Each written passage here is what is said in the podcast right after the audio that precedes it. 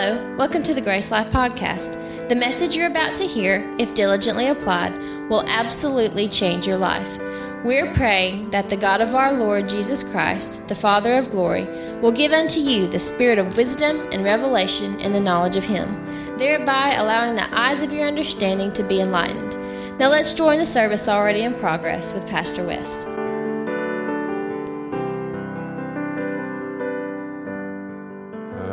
How's everybody doing tonight? Y'all good?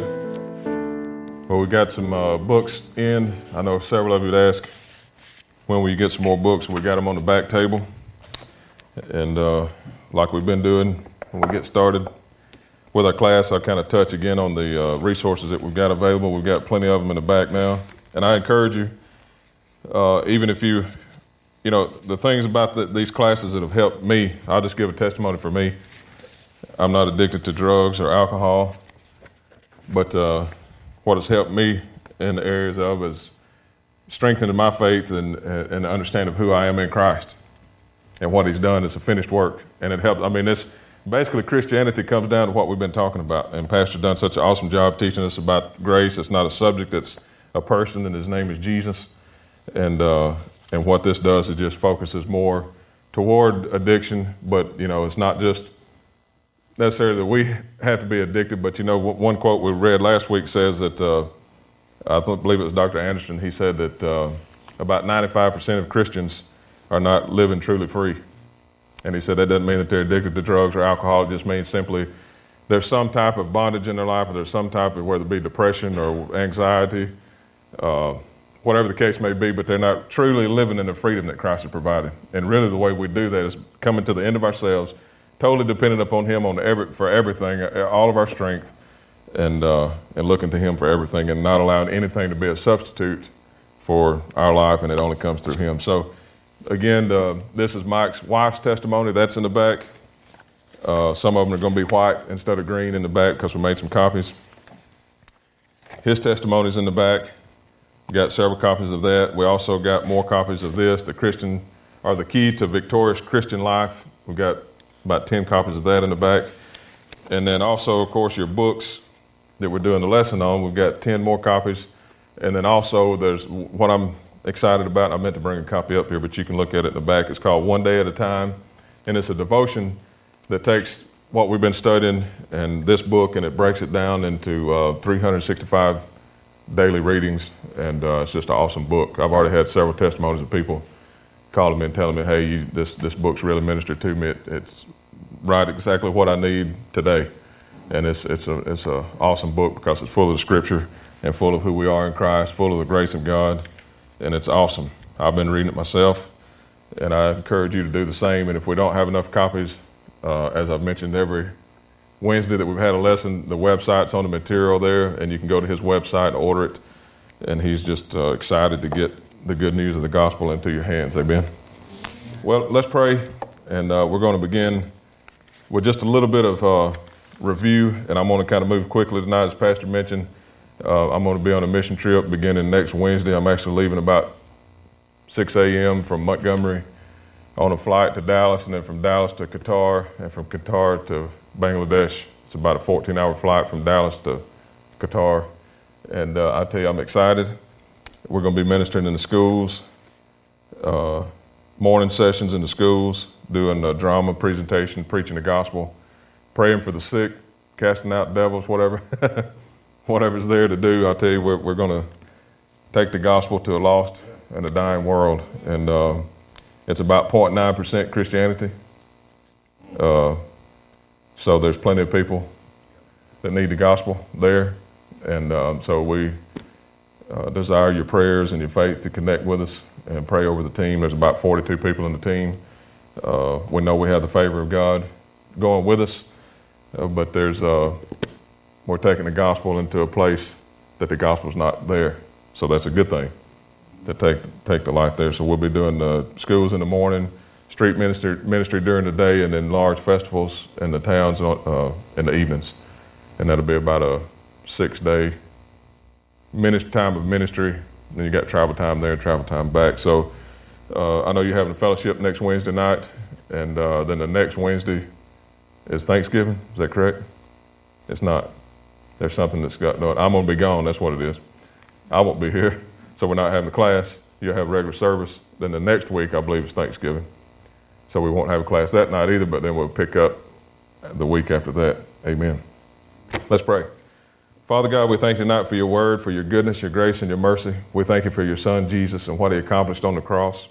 We thank you, Lord, that he made us sons and daughters, that he became what we were so that we could become what he is, and that's righteous, holy, and acceptable, blameless, that we could become sons and daughters, and we could come boldly to the throne of grace to obti- obtain mercy and help in a time of need. And Father, tonight we thank you for illumination and revelation to flow, Father, to see, for to help us see who we are in you, what's already been done, what's already been accomplished, that we are truly free in Christ Jesus, and all we have to do is just simply believe, not work for it, not be good enough for it, not do so many steps or to keep the law, but just simply believe on your son, Jesus, and what he's done. And we thank you for that. In Jesus' name, amen. We're going to go a little bit quicker tonight. Um, and uh, we began to do this last week with the overhead. We're going to begin in um, on part three on the first page there. Uh, just to kind of go over again what this section is discussing. And then I'm going to skip on to where we left off last week. Let me find the beginning page there. What we'll cover, and here we go. What we'll cover in section three is why most are not living free and joyful lives. Do they really want to get free? You know, people want to, want to they, they have to want to be free. Amen? Anything, even in our lives, if we want to be free from something, we have to desire to be free and want to be free and receive what Christ has already provided. There's three preconditions for a person, for a person to find, find freedom. Is there a price to pay for freedom? We're going to talk about that. And then this is always a question that people want to ask. When will they stop drinking, drugging, et cetera? And there's usually certain people that ask that question, uh, which is usually the people uh, that are helping their addiction along. Then the power of weakness and the weakness of strength. Uh, and we got into a little bit of this last week. Um, we read the story in John chapter five about the man at the sheep gate uh, and the pool that was there. Uh, and we're going to skip down. We've already read that last week. The man, look at the part there up under the scripture. It says, the man doesn't answer Jesus' question. Jesus asked him a question. He said, do you want to be made well? You know, what what do you want? Well, it's obvious what he wanted, but he asked. He wanted him to give him the answer. But he didn't answer Jesus' question. But this is the story of most of us who are struggling with an addiction. We're looking for a quick fix. The truth is we don't really want to do what it takes to get free, but just be able to cope with our problem and continue life as usual. But here comes Jesus and upsets the apple cart of our life. Jesus didn't come to teach us to cope and to show us a way to live a better life, but he came to set the captives free. And I wrote this at the bottom of the page here. He came to give us life and the God kind of life. John chapter ten, verse ten. The thief comes to steal. We know that, that verse, thief comes to steal, kill and destroy. But Jesus said, I've come to give you life and life more abundantly. We talked about the Zoe kind of life. And that's the kind of life that God knows. And that's what he came to give us. Uh, not just for us to cope or to barely get by, you know, just walk through the chilly, chilly Jordan. One day we'll get to the other side, you know, to the sweet by and by, but he came to give us life, the kind of life that God knows, to enjoy life, to live life to its fullest.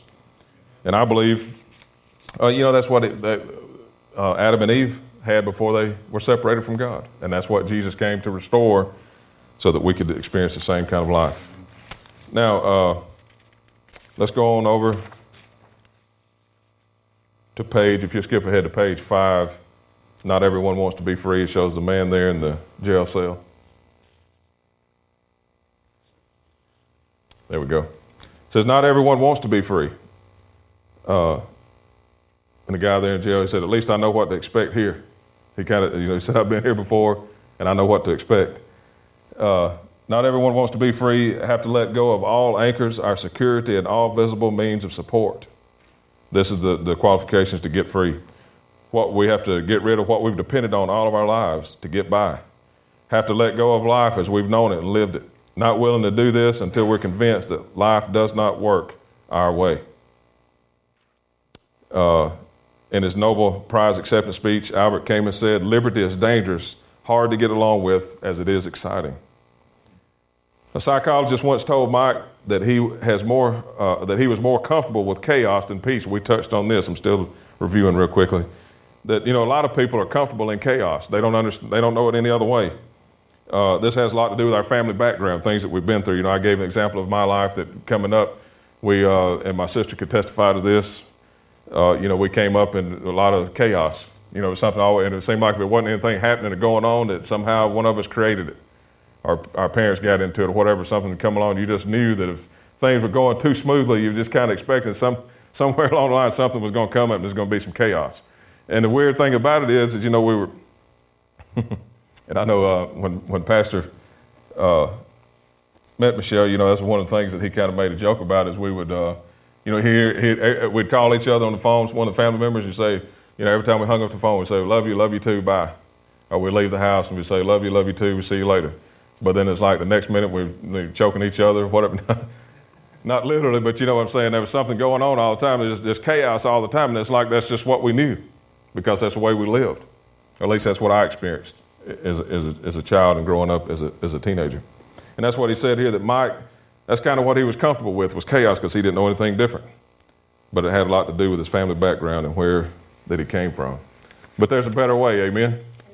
He came to give us life and life more abundantly. And in that abundant life, there's peace and there's joy and there's happiness, there's victory, and there's a better way to live. And I made that commitment when I met my wife and when I got born again. I said, there's one thing that I declare and decree now that will not have the type of chaos that I grew up in, that this is going to be a home of peace. Doesn't mean we don't have disagreements. You're going to have disagreements. But how many of you know a disagreement can be different than a, than a fight? A disagreement can be different than total chaos and just total strife all the time. And I said, we'll not have bar stools flying through the air. We'll be not, not breaking picture frames and throwing things and knocking out windows and, you know, all that kind of thing. That'll not happen because my my home is going to be filled with the peace of God. Amen? And that's a choice and decision we make, but that's called life and life more abundant. And we can live that way if we choose so. It's been provided through Christ. Now, uh, conditions of freedom. You there? Desperation, number one, willing to give up on yourself, your resources, your strength, your wisdom, and anything you can do. How about that? Desire to get right with God, not just get rid of the problem or stop drinking, drugging, and not uh, and not engaging in addictive behavior, but make Jesus your life. I added that part. That's what he's talking about. Make Jesus everything. He is your life. He's not just, you know, something you come do on Sunday or something that, that we come to when we need help, but he is our life. He is our strength. He's everything. He's we live and move and have our being in him. He is our strength in our life. Amen. Again, you'll hear me quote that scripture, the, the scripture that Paul wrote in Galatians two twenty, that he said, no longer do I live, but it's Christ that lives in me. And that's that identification process. Dependence on God alone, not Christ plus your program, the twelve steps, your group, your counselor, anything that you can do. These are the conditions of freedom. As long as we have some hope in what we can do, we won't give up. Now, how many, how many of you seen that before if you've had a family member or a loved one or a friend that's been dealing with an addiction? As long as they have hope in what they can do, then they're not going to give up. They have to come completely to the end of themselves. Amen. If they, if, you know, because they're always trying to work it out. If I can do this and I can do that and, and go here. And it's, it's always a scheme. It's, it's, it's always a never-ending circle that just keeps going around and around and around. And see, the devil likes that because he knows that they're not ever going to accomplish anything. They're never going to live the abundant life. They're never going to reach anyone and help anyone because they're in a constant circle. So they have to come completely to the end of themselves. Desperation is the key to revelation. Do we really want God's will for our lives or just to cope and be comfortable? What are we really dependent on, uh, on to, uh, to live our lives? Do we really want to get free, stop sinning, and do right? If we depend on what we do, even spiritual disciplines, we'll never get free. Freedom comes when we believe that apart from Christ, we can do nothing and turn to Christ and trust him as our life. It's believing Galatians two twenty. And then Mike says this, he said, I've never seen anyone get free until they believed that they've been crucified with Christ and they longer they no longer live, but Christ was living in them. Spending all his, his time in ministry, which is over thirty years, he's never seen anyone get free till they came to that revelation. No steps, no program has been able to help them do that. Now I've got a uh, scripture right here I want to read. And uh, you can turn there if you like, or you can just listen as I read it. But it's Galatians chapter five. I'm actually going to read it out of the New Living Translation. It's Galatians chapter five, verse one. This is Paul speaking. He said, listen, or actually verse one says, so Christ has truly set us free. How many of you know that? Through Christ, what he's done on the cross, that's that's the basis of what we're teaching, and that's the basis of what we need to tell people, is through what Christ has done, they're already set free. I mean, you, you all you got to do is go outside your house, walk to the store, you go to the grocery store, go to, we work convenience stores. I'm telling you what, we see people, I mean, it, you can just write a book about it, you know. But the thing of it is, God loves them. He, Christ died for every every person, right? For God so loved the world that he gave Jesus. But the, the, the truth of the matter is they don't really know that they're free already, and that's the key to it. They have to see and know that they're free already, that what Christ has done has already made them free. But they just have to receive it. They just have to accept it and believe it. That's all it is. And once they begin to believe it and see it, know it, then see that belief will begin to change the behavior and the things that they do and where they go and how they act and the things that they put in their bodies. But until they begin to believe that he loves them and has already made them free, then the, all these other things is what they're trying to fulfill their life with, and trying to cope with the problems and the situations and the uh, the anxiety and the things that they're faced with in life. They have no hope. See? So as believers, as Christians, that's the reason that we're studying this, because we have the answer. Amen. We've got the answer, but we have to be moved with compassion like Jesus and be willing to talk, be willing to, to love, and be willing to share, and be willing to give the answer to people that need it. Amen. Amen. Because without knowledge, they'll never be free. So Paul told him here, he said, so Christ has truly set us free. Now make sure that you stay free and don't get tied up again in slavery to the law.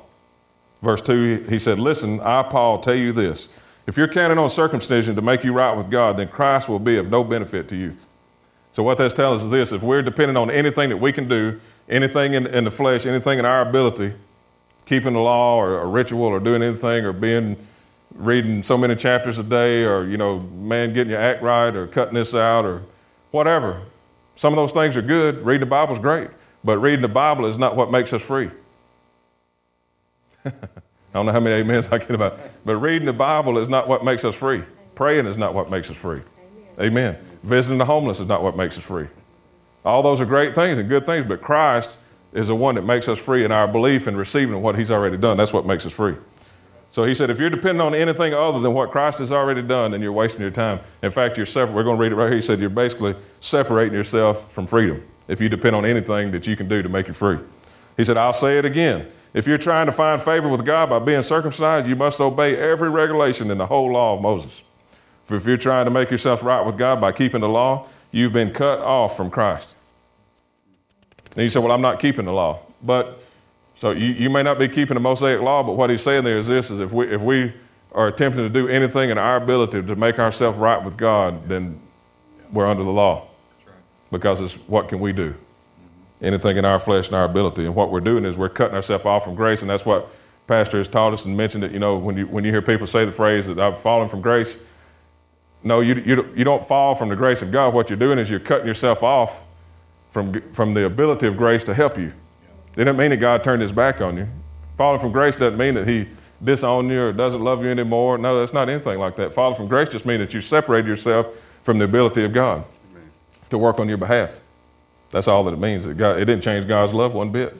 And the grace of God is still available. Amen? So it says, if you're trying to make yourself right with God by keeping the law, you've been cut off from Christ. You've fallen from grace. Let me get my page turned here.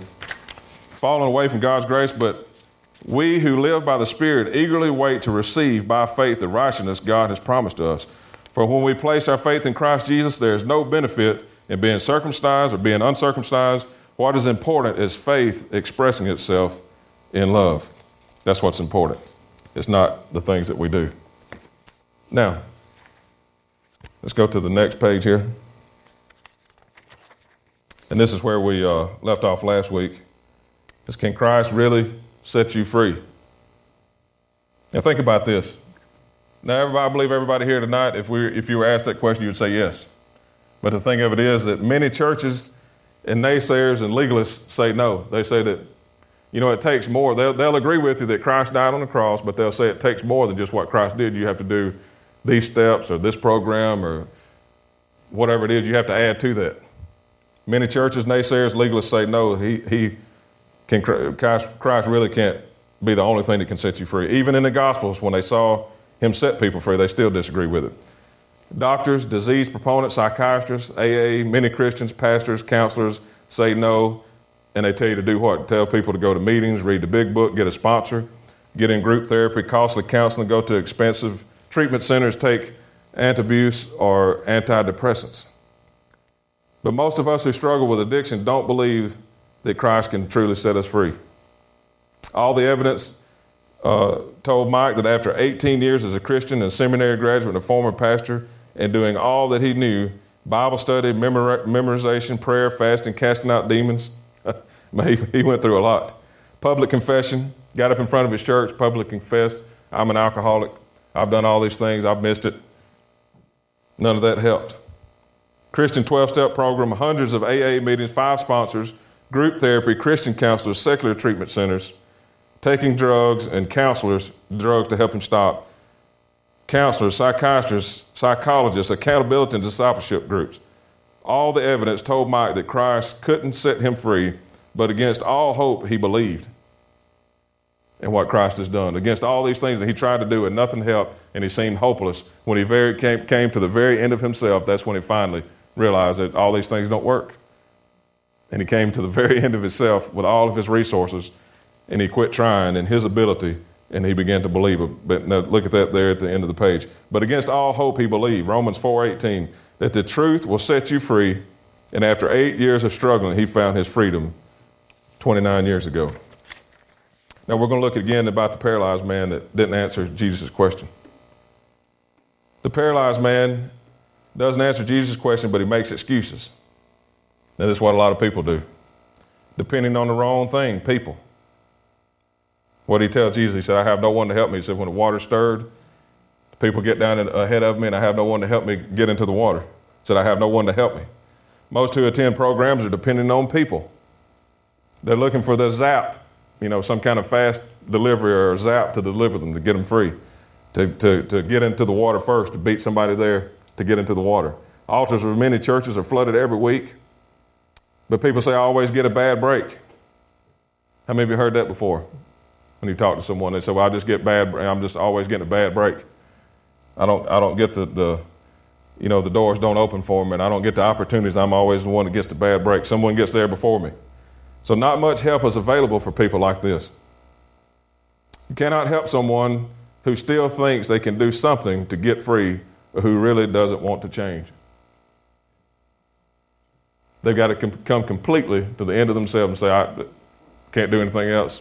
All I can do is allow Jesus and receive the freedom that he's already provided, because they're already free. See, when we come into Christ, we're already free. That's what I have to realize. We identify with what? His death, his burial, his resurrection, and in him, we're already free. Amen? You're already free.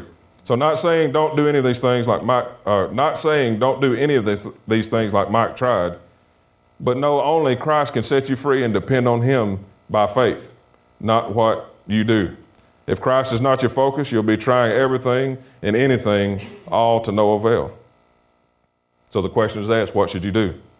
Do what Jesus told Jairus, the synagogue ruler, who had just been told that his daughter was dead. Ignoring what they said, Jesus said, don't be afraid, only believe.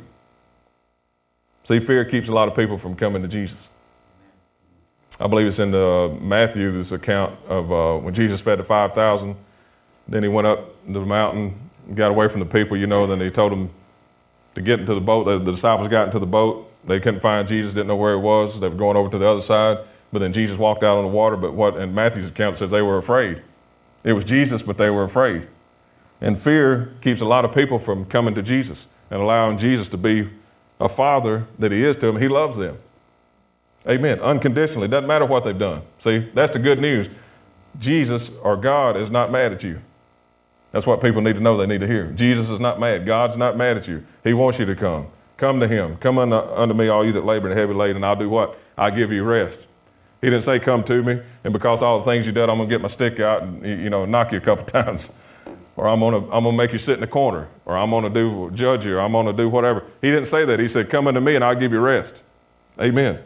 And we know in Hebrews it says that, that we... It tells us to come boldly to the throne of grace that we might obtain mercy and help in a time of need. Not low crawl and beg and, you know, and, and just hope God will do something. No, he said, come boldly. Why? We can come boldly because of what Jesus has done and what he's provided, who we are in Christ. So if Christ is not your focus, you'll be trying everything and anything at no avail. So what should you do? And it said to do what Jairus did. Don't be afraid, only believe. We must ignore the facts, the feelings, the circumstances, what experts say and believe, what God says. Uh, Martin Luther said, nothing you can do or nothing you do helps you spiritually, only faith in Christ. So who is the man who said to you, pick up your pallet and walk? This is John chapter five, verse twelve. This is what they asked the man that was healed. Good questions are a good question and the right question. The answer is Jesus. The only one who can make the lame walk, heal the lepers, raise the dead, and set us free. The only one who can make the blind see the truth. The only one who can cast out demons. The only one who can take away sin. The only one who can set the addicted free. The God who gives life to the dead and calls things that are not as though they were. Against all hope, Abraham believed in hope. If anyone thinks he knows what to do, then go give it your best shot. He's giving the challenge. He said, man, if you think you can do it, then go give it your best shot. Because you need to be, uh, you need to disabused of the lie that there's anything that you can do. You need to be separated from, from that lie that there's anything you can do. So you, you might hold it in check and cope for a while, but you'll never get free. We've all known people that way. Maybe we've dealt with things like that ourselves, that we can hold it in check for a while, but then it seems like people go back or they fall back into uh, into their addiction and their habits because they're never truly free. But see, in Christ, there's true freedom. It's not coping, and, and that's where people have to, that's that's the answer to it. It's not coping and just dealing with a situation, making it better, but it's freedom. You see, it's totally separate, totally separate. That that old man, we've already covered that, but that old man, that old body of sin has been done away with. It was it, it was killed. It was annihilated. We couldn't be good enough. So Jesus had, God had to put us in Jesus and kill the old man in Christ on the cross and make a whole new, brand new man completely free and set free. Amen. So that's what it takes. Not coping, getting better for a while, but seeing yourself totally free. And it does take a miracle. But the good news is the miracle has already taken place. Amen. The miracle is that you no longer live, but Christ lives in you. For we know that the old self was crucified with him, that the body of sin should be done away with, and anyone who has died, hallelujah, anyone, listen to that, anyone who has died has been freed from sin. We've been freed from sin. Sin has no power over us. Glory to God. It was for freedom that Christ set us free. Glory to God. He who the Son has set free is free indeed. Amen. That's good news. The sad thing about it is it's already been provided. All we have to do is receive it. And so many people don't know that. But we can tell them. We can share it. We can share the good news of God's grace and mercy. So there is a price to pay for freedom. He who has found his life will lose it. And who, he who has lost his life for my sake will find it. The price is your life. The self-life or your flesh, ways that you meet basic needs. See, we've had to be we had to be careful about anything that we any any need that we uh, meet outside of Christ. Anything in our life, happiness, our joy, any, anything that fulfills us, any, any type of uh, if it comes from a person or substance or anything, we have to be careful about that. It, nothing can fulfill us or meet a basic need in life other than Christ. Any way that we deal with pressure, stress, or relate to people, any way that we find success or avoid failure, or any way that we depend on our own resources, only way of life that most people know and live. That's the only way they depend on their own resources. And see, that's bred into us, especially as Americans. I believe we're going to touch on that. I've already mentioned in the past that, you know, we're bred as an American man. Let's just go get it, you know. Let's just get the, get the job done. We can do it. We can handle it. And that's, you know, that's the reason that, and Pastor, correct me if I'm wrong on this, but, you know, I, I'll just say it about me. I'll just use myself as an example. That way nobody could get offended or whatever. I use myself as an example. When we first started learning about grace, and, and uh, Pastor was teaching us about grace, and a lot of you, you may not want to admit it, but I had some problems with some things. And even to this day, there's times I hear certain things, and I'm, I, I mean, I have to kind of have a V eight, you know, moment. And it's like, dude, I don't know, you know, I, but that's up here in the mind, see. So I, I just don't know about that. But I had some problems with some things, and the reason is, is because we're so used to, to doing something. We're so used to doing some type of step that we've been taught. You know, if you do these four steps, four steps of faith, and the four steps of this, and the ten steps to healing, and and all these things, we, we, we've been taught, and it, it's been inbred into us that it's kind of like, if you come to the place where what do you do? You just simply believe and receive. It's like you you you, you have a problem with it. And that's the reason a lot of people don't receive the grace message, if you want to call it a message. It's not a message, it's a person. His name is Jesus. It's because they have a problem with the fact that we're telling them they don't have to do anything because they want to do something. All they have to do is what? Believe. Amen. So, so many people live the life that way. That's the only way they know to live and to do is how, what they can do. So it's all the carefully uh, conceived and persistently practiced ways that we deal with life. Like a woman who needs her hair done. We've mentioned this before. She just wants the problem fixed. She goes into the beauty shop, hair's all whatever, needs to be fixed. She doesn't want to change the person. She just wants the problem fixed. Comes out, got a new hairdo, man, she's ready to go. The problem is that God doesn't work that way. He wants you to know the truth, that you're a new creation, and that you're one with Christ. He wants you to give up on your life and exchange it for Christ's life and live free. See, there again, it's not coping with it. He wants you to be made completely free. Amen? So when you know and believe that Christ is your life, Colossians three four, and you're one spirit with him, First Corinthians six seventeen, you will live free. Now, what's the key to it? You know and believe that Christ is your life. Number two, that you're one spirit with him, says you will live free. When you believe that you're dead to sin and freed from it, then you are free. Amen. So questions must be answered before a person can get help. Question number one, do I want advice or an answer? You know, a lot of people are just looking for advice. If you ever counsel with anyone or if someone comes to you and says, man, I'm dealing with a situation, don't know what I'm going to do, and my wife's done this, or my husband's done that, or I've got this problem, or whatever it may be, I'm going through a financial situation, whatever it may be. Do they really want the answer, or they just want advice? Or they just want you to, you know, it's okay. You know, I'm not saying, we're not to be just totally, uh, you know, rude and ugly and nasty with people and just say, oh, this is, you know, Jesus' answer, he set you free. Just grow up. No, we're not saying be that way. We can love people, love people like Christ, but the answer still comes back to the fact that Christ has made us free. He is the answer. He's already provided everything. We're complete in him, and what more do we need? If you're complete, what more is there to add? Nothing. We're complete in him.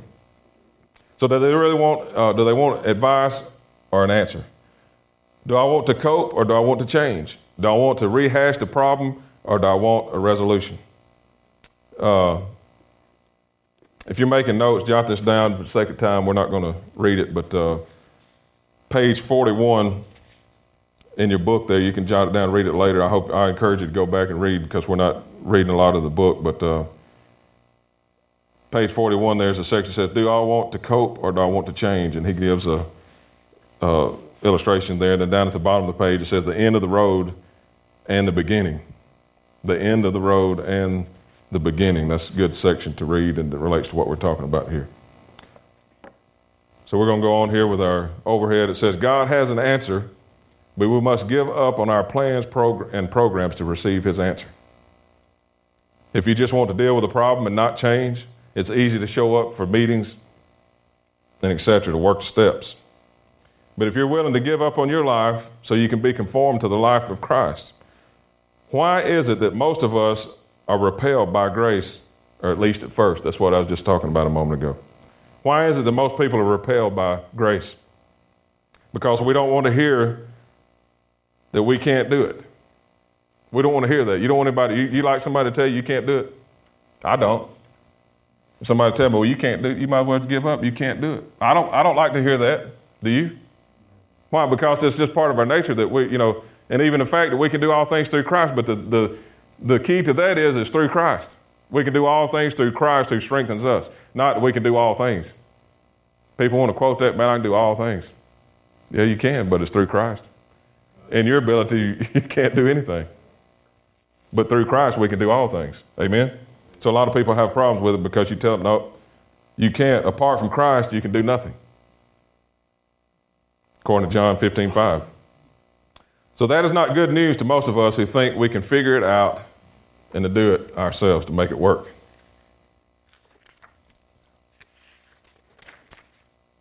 And the, the question that we've talked about says, when will they ever stop?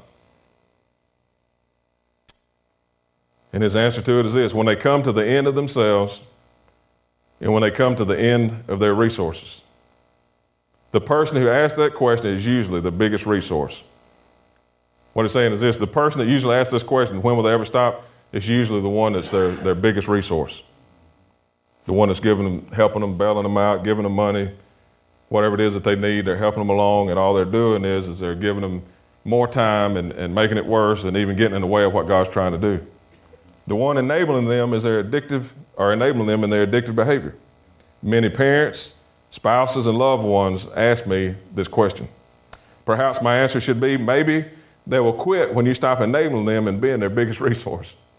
But people don't want to hear that. I hadn't wanted to hear that in the past, of people that, uh, of my loved ones and people that I care for that I've been an enabler to. I didn't want to hear that. And on the flesh, it can be difficult. It can be tough on the flesh, but do you really want to see them free? Amen? And he said, perhaps that's what I should say. Maybe when you quit enabling them and being their biggest resource. I see the enabler as standing between the addicted one and God, and God can't get a clear shot at him to bring him to the end of himself and his resources. I've never seen anyone get free until they came to the end of their strength, wisdom, and resources. Because you can't trust Christ as your life until you give up on your life. See, this can help all of us. It doesn't mean that you're dealing with an addiction to alcohol or drugs or a substance, but are we really trusting Christ as our life in every area to, to walk in true freedom that he's provided? Amen? He came to give us life and life more abundantly, to be free from attitudes, from depression, from whatever it is. He came to give us life. And in his ability, doesn't matter what it is, doesn't matter how long you've been dealing with it, in Christ you've already been made free. But do we see ourselves in him? And do we give up on anything that we can do in our strength and totally allow, allow it to be his? So what's going on in my life? His voice shook the earth. This is Hebrews twelve, twenty-six and twenty-seven. His voice shook the earth, but now he was promised, once more I will shake not only the earth, but also the heavens. The words once more indicate the removing of what can be shaken, that is, created things, so that what cannot be shaken may remain. God is shaking the things in our life that, he, that can be shaken, so that what cannot be shaken will remain. Where are you trying to find life? Where are you finding acceptance and worth? Where do you find self-esteem? If you're looking anywhere other than Christ, then Satan will use those things to jerk you around. It may be good things, such as your spouse, your children, your career, or ministry, but you'll be unable to find true love and acceptance and lasting worth and value anywhere but in your relationship with God. It is not found anywhere else. God is love. First John four sixteen. So what in your life can be shaken? Now I want to preface it with this. We're not talking about, you know, and you've been taught God doesn't put sickness and disease on you. Amen. It'd be, he'd be a schizophrenic God to lay the stripes upon Jesus and put the curse of sin, uh, curse of the law on Jesus, which includes sickness, and then come back and put sickness on something. That's not what we're talking about. He doesn't teach you things through sickness. The Holy Spirit's your teacher. But what he's talking about here is things that we depend on, our resources, our ability, what we can do. Well, we've always dealt with problems and situations and and and, and learned behavior other than depending on, upon him. So what in your life can be shaken? Everything but who you are in Christ and what you have in Christ. Sanctification entails getting rid of a lot of baggage. And it seems like God's working in us and on us to bring this about. But it's only to get us to give up on ourselves and to trust Christ as our life and to realize he is our wisdom. He is our righteousness, sanctification, and redemption. It is to believe that I've been put to death on the cross with Christ. Still I am living, but it's no longer I, but Christ is living in me. And the life which I am now living in the flesh, I live by the faith, the faith of the Son of God who who is in love, or who in love for me gave himself up for me. Amen. So the price of freedom is brokenness. If anyone, you know, ask you what is the what is the price? It's brokenness. Good word of faith, people. They don't like to hear that. Brokenness sounds like a negative to the flesh, to the mind. But it's not a negative, it's a positive. So we don't want you to be uninformed, brothers, about the hardships we suffered in the province of Asia. We were under great pressure, far beyond our ability to endure, so that we despaired even our life. Indeed, our hearts, we felt the sentence of death. But this happened that we might not rely on ourselves, but on God who raises the dead. There's no freedom until we've given up on ourselves and come to the end of ourselves. The prerequisite for freedom and experiencing the power that Christ that raised Christ from the dead is giving up on relying on yourself and relying on God who raises the dead. Amen. What better? Think about it just a moment. Our Savior, our Father God, has the ability to raise the dead. He raised Christ from the dead. And the same power that raised Christ from the dead dwells in us, and it quickens this mortal body. It gives us strength. Amen. Glory to God. And he lives on the inside of us. It is brokenness, Philippians three ten. Brokenness is coming to the end of self and our resources. Neil Anderson says it was the best day of his life, and Mike says it was also the best day of his life as it was when he experienced freedom in Christ and was free from his addiction. Paul despaired of life and had the sentence of death in his heart. Why?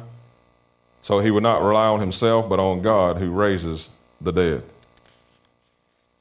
And also, if you're making notes there on page forty-two in your book, there's a good uh, passage there you could read that would relate to that. So what's the problem? Now, my illustration here is messed up on that, so I'm going to have to read it off of the board up here. What's the problem? Too weak? He's asked the question, is it because we're too weak, lack of commitment, a character flaw? And these are things that people deal with. They look at themselves. See, there again, their, their, their focus is wrong. They're looking who? At, at them. And they want to fix something. And this is what the world teaches. This is what we've known and been taught. You know, fix it, do something. What can you do? Am I too weak? Do I have a lack of commitment? I just need to buckle down and commit and, you know, get tighter on my commitment. Is there a character flaw? There must be something wrong with me. Do I have an evil sin nature? Or do I just have low morals? Am I no good, dirty rascal, you know, that they've been told that they are? And then he dropped it down and says, not, it's not any of those things. Amen? The good news is, as it takes the pressure off of us when we can forget trying to work it out. See, it takes the pressure off of us. It takes the person, uh, pressure off the person that's been dealing with an addiction. It takes the pressure off of them trying to work it out. It makes or to make it happen, or to get free, or to do right, or to avoid sin and live the Christian life. See, we can't live the Christian life in our ability and our strength. We always get a lot of amens when you say that. But we can look to Jesus, who is in us. He is our life, who raises the dead, and who raised us up from the dead, and stop striving and stop struggling. Don't be afraid, but only believe. We are new creations who are dead to sin and freed from it. The only thing that can keep a Christian in bondage is deception. When they learn and believe the truth that they are free, they will experience that freedom. So what's the problem? The fellow here, he's got his, you know, barbell there, and he's he's working out. He said, I can do it. I can get it done. So what's the problem? We're too strong to give up on ourselves and to trust Christ to be our life.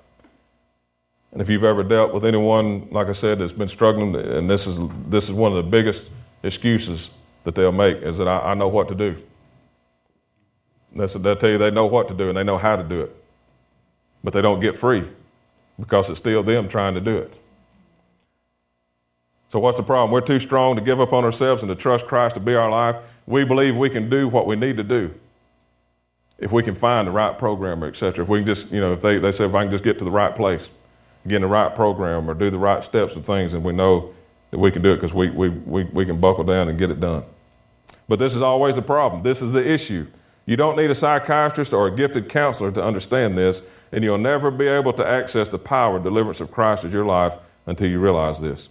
This is why most Christian recovery programs, regardless of their sincere efforts and good intentions, are not seeing many people experience their freedom in Christ.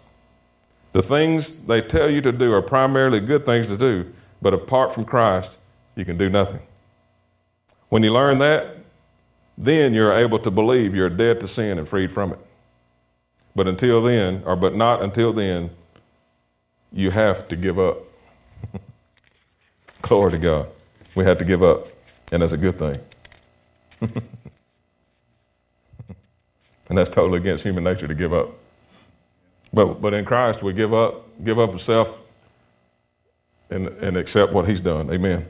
The secret of deliverance from sin. We got just a few more uh, minutes here, and we'll be through for tonight. The secret of deliverance from sin. It's not to do something, but to rest on what Christ has done. Watchman Nee was a uh, a Chinese uh, believer back in the nineteen. He was born at the turn of the century, nineteen oh two, somewhere in there. But in the twenties, he he started multiple churches in China, uh, risked his life even doing that, uh, especially way back then. But he said it's not to do something, but to rest on what Christ has done. It seems to be a secret, as so few seem to be finding freedom from addiction. Watchman Nee also said the sin is always to do something. If you're trying to do anything to get free, to live free, to do right, and to stop sinning, you're not trusting God. If you're a new creation, dead to sin, freed from it, and alive to God, what should you do? You know, people want to know, what am I supposed to do? What can I do? Don't be afraid, only believe. That's what we do. We just believe. Don't be afraid. Come to Jesus and believe and receive and accept what he's done. Yes, there is no doubt that your emotions, your circumstances, and even what your friends, your trusted pastors and counselors will tell you, not our pastor, trusted pastors and counselors will tell you is the opposite, but who you are going, who are you going to believe? We're going to believe God, or we're going to believe what man says, or what our body says, or our thoughts, or our feelings.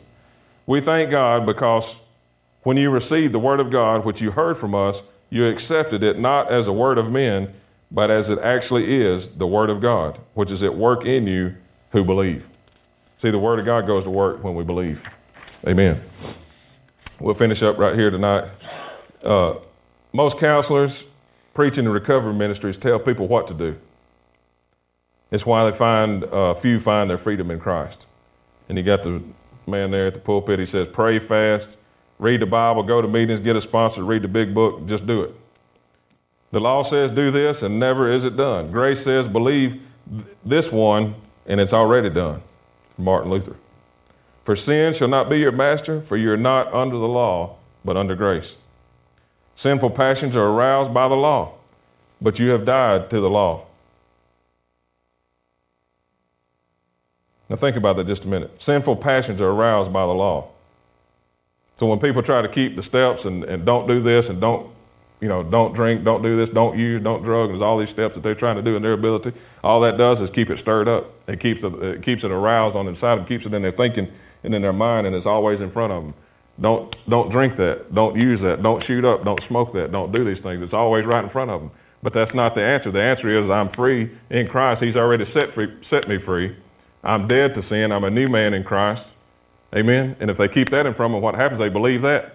They begin to believe that. And if we believe that, that we've already been made free, that we're a brand new creation in Christ, we won't want to use and drink and, and sin and do the other things. Why? Because we believe something. On the inside of us, we've received something that Christ has already done. Amen. So, so see, they've got some of these things out of order. And that's the reason so many people uh, fail to find their freedom. So Martin Luther, Martin Luther says the law is a mirror and a rock. It's both. It's a mirror and it's a rock. It's a mirror to show who we are apart from Christ, and it's a rock to break you. The purpose of the law is to show you that you can't do right, and it's to drive you to Christ. The law was put in charge to lead us to Christ that we might be justified by faith. All of our trying to do right, not to sin and to abstain from wrong, stirs up sinful passions. For while we were living in the flesh, our sinful passions aroused by the law were at work in our members to bear fruit for death. The law is a ministry of death. Now, if the ministry that brought death, which was engraved in letters on stone, if the ministry that condemns men is glorious, how much more glorious is the ministry that brings righteousness? Amen. Hallelujah. Thank God that we're no longer under the law. Hallelujah. We'll pick up here uh, in several weeks. But I encourage you to go back, uh, read your book, review, uh, get this on the inside of you, and then talk to people. Amen. Share the goodness of Christ. Tell them that God's not mad at them. Amen. Tell them that they've already been made free. You know, people, that, that that's a foreign subject to so many people. If you tell some, you tell somebody that you know is struggling with alcohol or drugs that they've already been made free, they look at you like, what, what do you mean? You don't understand what I've been dealing with? You don't understand what I've just done? But you tell them, you've already been made free. But they don't understand that. But you can, you can be the one to tell them. Amen. You can be the one to share that freedom with them. Glory to God. Hallelujah. Well, I appreciate the opportunity to share with you. I'll tell you what, I'm excited about what God's doing and uh, who we're going to be able to help. And like I said, I'll be back. It'll be several weeks, but uh, we'll get back in and have a few more uh, lessons. And then uh, I believe at the closer to the end, we'll have a time of question and answer. Some of you may have some questions about it or discussion, and we'll do that as well. Amen.